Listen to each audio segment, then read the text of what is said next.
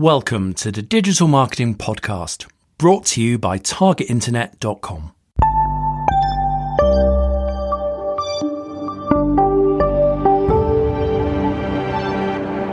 Hello, and welcome back to the Digital Marketing Podcast. My name is Ciaran Rogers. And I'm Daniel Rowles. And today, Daniel, we are talking about the death of content marketing. Yeah, I think you can you can probably guess already. Like, the, is Twitter dead? It's like no, it's not. And content marketing we, isn't have we, dead. Have we run out of new title ideas? No, I don't think it's that. I think this is a serious one actually because I start with a bit of an anecdote. I get access to lots and lots of client analytics and my own analytics and various other websites. And increasingly, when I look at that multi-channel funnels report that says which channels are contributing to people doing the things I want them to do, so actually achieving my goals, the social media bit of that has gone down across the board for everyone. Um, so we're seeing social media seems to be contributing less and less. So is that to say that social media uh, and content isn't working the way it should, which is a big conclusion to jump to from that one bit of data. But there is definitely something at play here. So rather than as to saying content marketing doesn't work anymore, where we're starting from a point here is content marketing is getting increasingly difficult. And that's not just because, which I've said for a long time, there's so much noise, there is so much content that it's hard to get cut through. But it's just, you just won't get away with doing kind of sloppy techniques with this stuff anymore.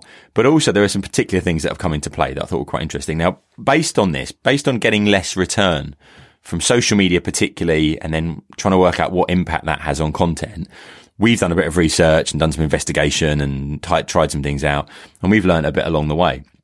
One of the first things that was really interesting uh, was around dark sharing. So, Yeah. Ciaran, do you want to kind of explain? Yeah. So, um, I mean, this is something a lot of people have, have made a lot of noise about. It sounds a lot more sinister than It it does. is. And I, I think we have discussed it on a previous podcast, but we wanted to delve into it in a little bit more detail. So we were having a discussion uh, uh, about this and I was wanting to really share with Daniel uh, a pattern that I'm noticing on a lot of the posts that we do. So just before I go into it, basically dark sharing is when you've set up kind of tracking codes to, to see how many people are clicking through to your website and you don't really get much information back on, on where people actually shared the, shared the link. You know, was it in Facebook? Was it in Twitter? Now, in the past, when I've worked for, for much bigger brands with much, much larger kind of social audiences, I've always taken the trouble and always recommended to, to medium to big size brands. Actually, if you've got a significant following,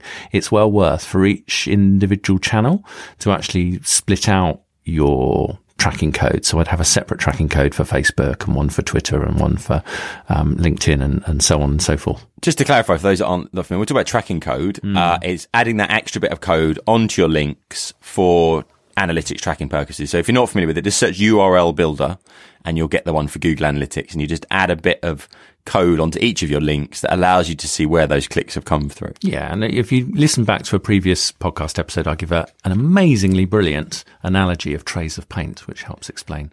Well, I'm, I'm now completely confused, but anyway, please carry on. Yeah, how how Let's- how let's not go there. Works. All right, we won't go there. Won't go there. It's- it's just it might jog people's memories. Oh, yeah, didn't jog mine, I was No, probably there. You were here when we did it. Yeah.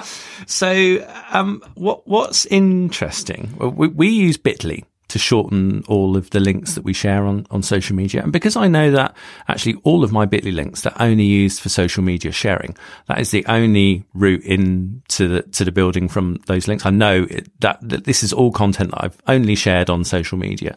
And what we notice with it, if you have a look in your Bitly analytics, you can see, you know, which platforms each link comes from. And actually that's really useful for me as a content marketer because I create let's say I've got a, a blog post on 12 things everybody should know about AdWords, for example.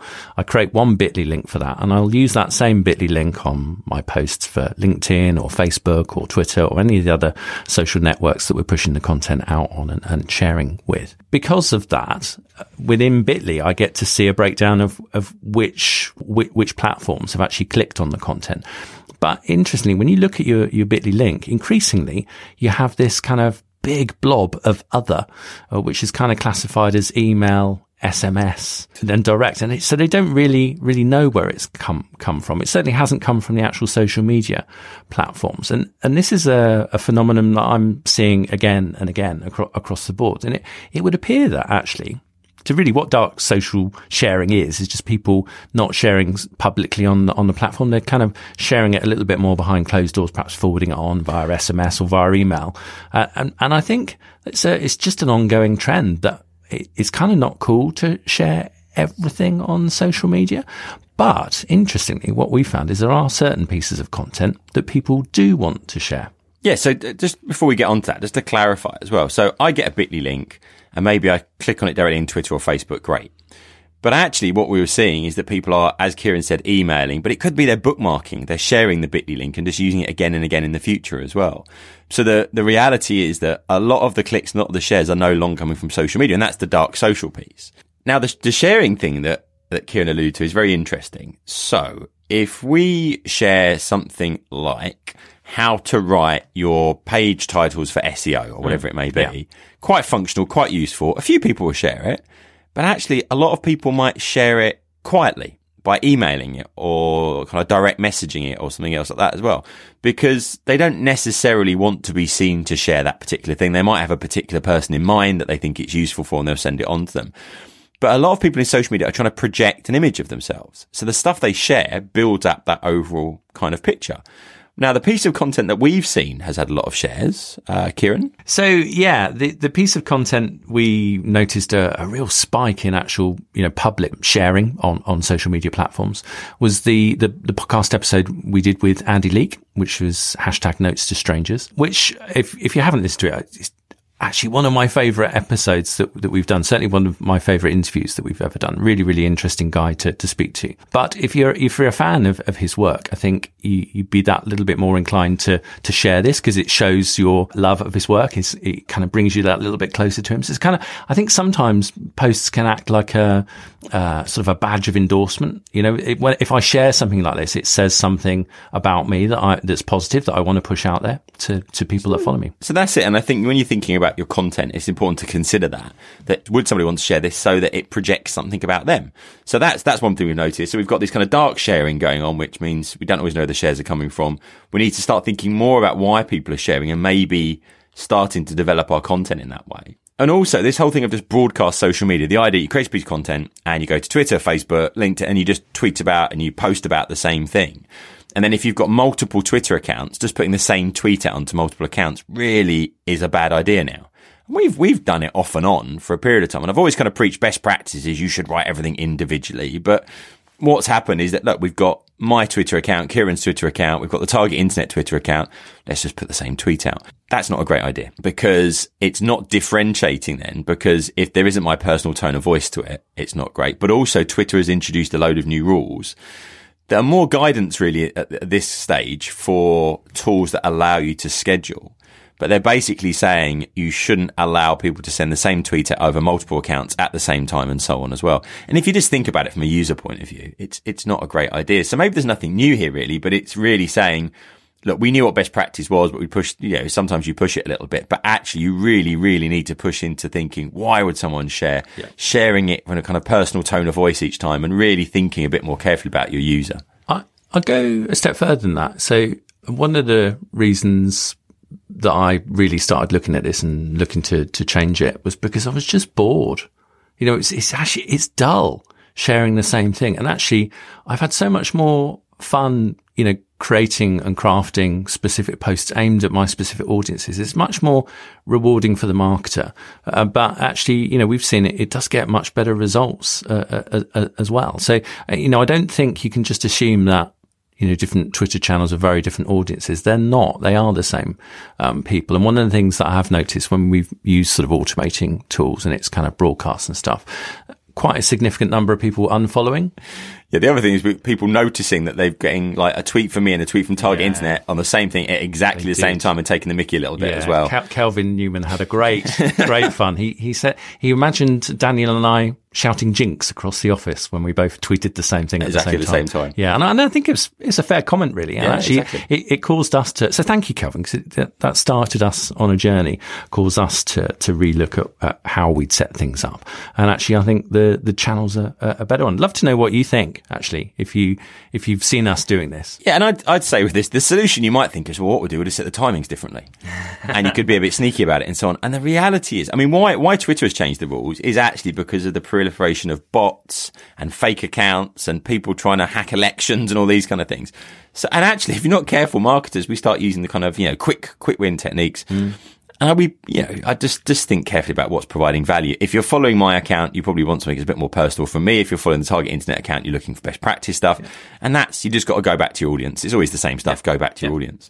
Now, as part of this process, uh, we started to look at the correlation or causation, and that's what we discussed, between social shares and your rankings uh, in Google. And I'm not going to come to any complete conclusions with this because we're going to share some data in a few weeks where we've done a bit more testing. But what it looked like uh, initially was that we'd get a piece of content. It would get loads and loads of shares in social media and Twitter particularly. And then suddenly it would rocket up to number one in Google. And that was fantastic. I mean, we, we found a new way of promoting content. I'll talk about that another time as well. Suddenly we're getting absolutely huge amounts of shares on this content. That's fantastic. The particular search term goes up to number one in Google and we think we've cracked it. Oh boy, have we cracked it. We Yeah. know we've got the secret kind of formula. Uh, and then we started to look at our data and going, well, it could be telling us that. But actually, the more you read into it, and there's, there's plenty of good content out there uh, on a number of websites basically saying, well, yes, there, there does seem to be some sort of connection, but the reality is that stuff that's highly shareable is also the kind of stuff that people like to click on. And therefore, actually what's more likely is that Google is looking at click through rate as an indicator of relevance of content. Mm. And it just so happens that's the kind of content that gets shared a lot as well. So the point that's been made in a few, like the WordStream website and, and a few others was saying, if lots of people find your search results in Google and click on it because it looks really relevant, Google says this must be good. We're going to push it higher in search rankings. And that happens to be the kind of stuff that gets shared quite a lot as well. So you can you can do this. You can test this out on your own content. So I'd encourage you to go into analytics, go into your Google Analytics, and have a look at your Search Console report. So hopefully you've followed our advice and linked up Search Console with your Google Analytics. And in there, if you just simply chart your click through rate and your average Google rankings, you'll see a definite correlation as if the click through rate increases, so your ranking on average tends to, to increase. Now it's quite hard to see what specific terms that's on because Google aggregate lots of terms that that piece of content's been founding on. But have a look at the landing pages report within there and have a little play around with that. Um, and we be really interested to, to know what you find. Get in touch um, and let us know if you're seeing a correlation between that. looking at click through rate is quite interesting from an SEO point of view because then you start to go, well, your page, your meta description is phenomenally important and your page title is phenomenally important and the URL is important. And we've always said that. But at the same time, it's not just from a Google looking at point of view. It's actually more and more from a user reading it kind of point of view. Yeah, but I, you know, user signals, I think increasingly are, are, are really, really key. Yeah, and it does seem like everywhere you look at, I mean, all the all the stuff from Moz and all the other good SEO websites are saying that those user signals, you know, people actually clicking, how long they stay on the page, how many of them bounce back, are having a much bigger impact on on Google than before. So the jury's out a little bit still on this social sharing stuff, how much that's directly impacting the Google search results. We'll come back to you when we've got a bit more test data on that as well. But what was interesting to me about this whole shares thing is that if we look at this particular piece of content that we've been working on, we'd had a, f- a really good number of shares, say 150 shares of this particular piece of content. So people going in, writing tweets about it and uh, sharing it on various different social platforms. If you then compared that to how many clicks we got, the number of clicks versus the number of shares was a terrifying thing. And it was less than half. So if you think about that, 150 people have shared the content and we've got less than 75 clicks. I think it's about 60 clicks if I remember rightly. So what that basically is telling is all these people go, Oh, I'm going to share that content. That'll be a good thing for me to share. That'll make me look good. No one cares. No one's clicking. And increasingly, I think this is down to the level of noise again. We've all got these kind of Twitter accounts, for example, and we're sharing best practice stuff all the time. The amount of it that actually gets clicked on is very small. And I remember this from a long time ago. I used to write content um, for someone else's website. So I won't, it's, it's kind of one of our competitors now. We used to write content for them. And I knew if I post that content within the first hour, there'd be 300 shares. because it was one of those websites everyone looked, everyone would share the content. But if I looked at the number of people actually reading the article versus the number of people sharing the article, it was about a tenth. And it's again, it's the same thing. There's always going, oh, here's a best practice guide for this. Here's something for this. And it's just not getting the click throughs. It's not getting enough interest from people to actually bother committing to it. And this comes back to the whole point of this particular podcast is that it's not that content marketing doesn't work. It's just that there's so much content. We just, as, as human beings, busy human beings, are filtering a lot more. And unless it grabs me, unless it is emotive enough, if it really is the right stuff at the right time, it's just not getting my attention because my attention is so thinly spread. Think about how you you do sort of ma- manage your own Twitter feed, though. I mean, I, you know, I will quite commonly go in and look to see if there's anything that I think's cool and and shareable, and I maybe pick one or two things out of maybe a hundred. You know, you are quite selective. You have you have to be, but but isn't this all part and parcel of the generic tweets and the listicles? Yeah. and you know, just doing the same thing everybody else is. is There's is doing. nothing new here that we haven't said for years, I guess. But, but when you personalize it, yeah, you know, that's what we were keeping on seeing again and again. If, if you write something that's personalized to you and then share it, and it can be quite loosely related to the content in some issues, it always gets a lot more uh, attention because you're directly speaking with your audience. And that, that's where I think a lot of these feeds go wrong. So I challenge all of you out there, look at the last dozen things that you've pushed out via social media and ask yourself, seriously, would you share that and why? And we what just you read it. I mean, this is the other thing that was fascinating to me. If we, those 150 shares, for a fact, less than half those people had even read the thing they were sharing. So that to me, I mean, you should never share something you haven't actually read yourself. You could be linking through to any sort of crazy stuff. You've got to be careful. So it, again, it just shows that we're, we're trying to game things too much. It's a, you know, we're trying to play a game with all this and actually it's got to be a little bit more. What's the value proposition for my potential audience? there's some amazing stuff out there on growth hacking and growth hacking hacking techniques, but but but please, you know, question them before you employ them and ask, you know, what does this actually say about about you? I've also got a bit of a problem with growth hacking as a term. yeah. In that I, d- I don't think there aren't techniques that can help you do things quickly, but all they are is a summation of other things like clever content marketing, clever sales techniques, and so on as well. And you've got to be really careful. How much are you gaming things for your advantage and actually potentially alienating the audience along the line as a little bit? You know, what's in it for me rather than what's in it for them. And that's the that's the tipping point, isn't it? That's the that's the line you have to be very careful to cross because actually you should be doing it much more for your audience because they are the point. It's not about you. It's not about your brand. It's about it's about them. You know, it's about what they want to and choose to engage with. And if you spend more time focusing on that, that's got to be a good thing. It's got to, you know, push the needle in the right direction, right?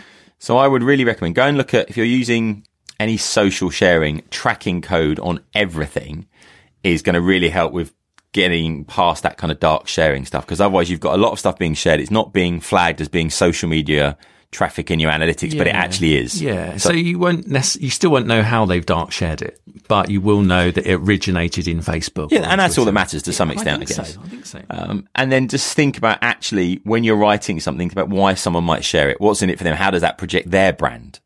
So that's an important one to consider as well. And then really just thinking about, okay, the whole connection between search optimization and people's actual behavior. How many people are clicking and, you know, how long do they stay on your web pages and so on as well. So there's a lot of things to think about here because you're talking about social, social sharing, the titling of your content. You're thinking about SEO. Um, and again, I think that content marketing for a long time was it, content marketing isn't really a thing. It's just SEO and social media. and, and actually it's important we consider all those things. We join our thinking together a little bit, but it is getting harder and harder. And the risk is you, you tell people oh, content marketing is this really clever stuff. They go off and try it. It just doesn't work and they go, no, you were wrong. Yeah. But it's not about that. It's about actually, it's just got a lot tougher because you're competing in a much busier environment. And when there was a lot less content, it was a lot easier to do. Yeah. So do it properly. And if you don't, you're going to burn people and that's going to be that. Do you think people aren't focusing enough on the content promotion because it is you know that's a really important massively. We were. no, I don't think we were. We, we were talking about how we've been been working, and probably eighty percent of the effort's been going into creating the content, which you know we really hope you enjoy. But then, you know, the the pattern was like a lot of you out there. You know, let's let's produce a. I mean, we produce a podcast every week, and we, we try and produce a, a much more in depth article e- each week. But that was just a rolling weekly thing, and I had a tick list. To go through and, and push it on each of the different channels. And then that was that. It's like, whoa, hang on a second. What, what a waste. You know, you put all that effort into creating this fine crafting, this nice piece of content. You push it out once and then you sort of, sort of move on. Yeah. And the thing that we we say and we're training is that we're saying about, oh, you should, you should treat your content like a product and you should launch it. And you've got pre-launch where you're identifying influencers and advocates. You're double checking. Have you really ticked the boxes we've been speaking about today? Who's this for? Why are they going to love it? Why are they going to mm. share it? Making sure you've answered those questions. Then at your launch phase, you're going through and you're promoting through organic social channels. Um, you're going through and you are promoting through paid social channels. You should be promoting on your website real estate across those different kind of places. Um, you're doing your outreach finally to your influencers advocates, actually getting those emails out. And then after launch, looking at a content leaderboard, working out what worked, what didn't work, learning from that, going through and revitalizing previous content. So there's a lot more just to creating the content and then socializing it. And actually that gets missed a lot. And in a, in a busier and noisier environment without that marketing of the content, you're just not going to get the traction. So I'd really kind of make sure you're looking at those kind of things as well. Um, got a great little kind of tick box checklist for this kind of things, but we'll add that onto the show notes as well. So you can take a look at that. So we would love to hear your experiences of content marketing. Moment. And when we say we'd love to hear, we really actually mean it because if yeah. you email us or go to the website and fill in the form, we will look at it and it will get mentioned. Uh, so make sure you go through and do that. So, uh, targetinternet.com forward slash podcast is all the episodes in there. You'll find the show notes in there. There is a contact form to get in contact as well, or you can use any of our social accounts. So thank you for listening and we'll speak to you again on the Digital Marketing Podcast.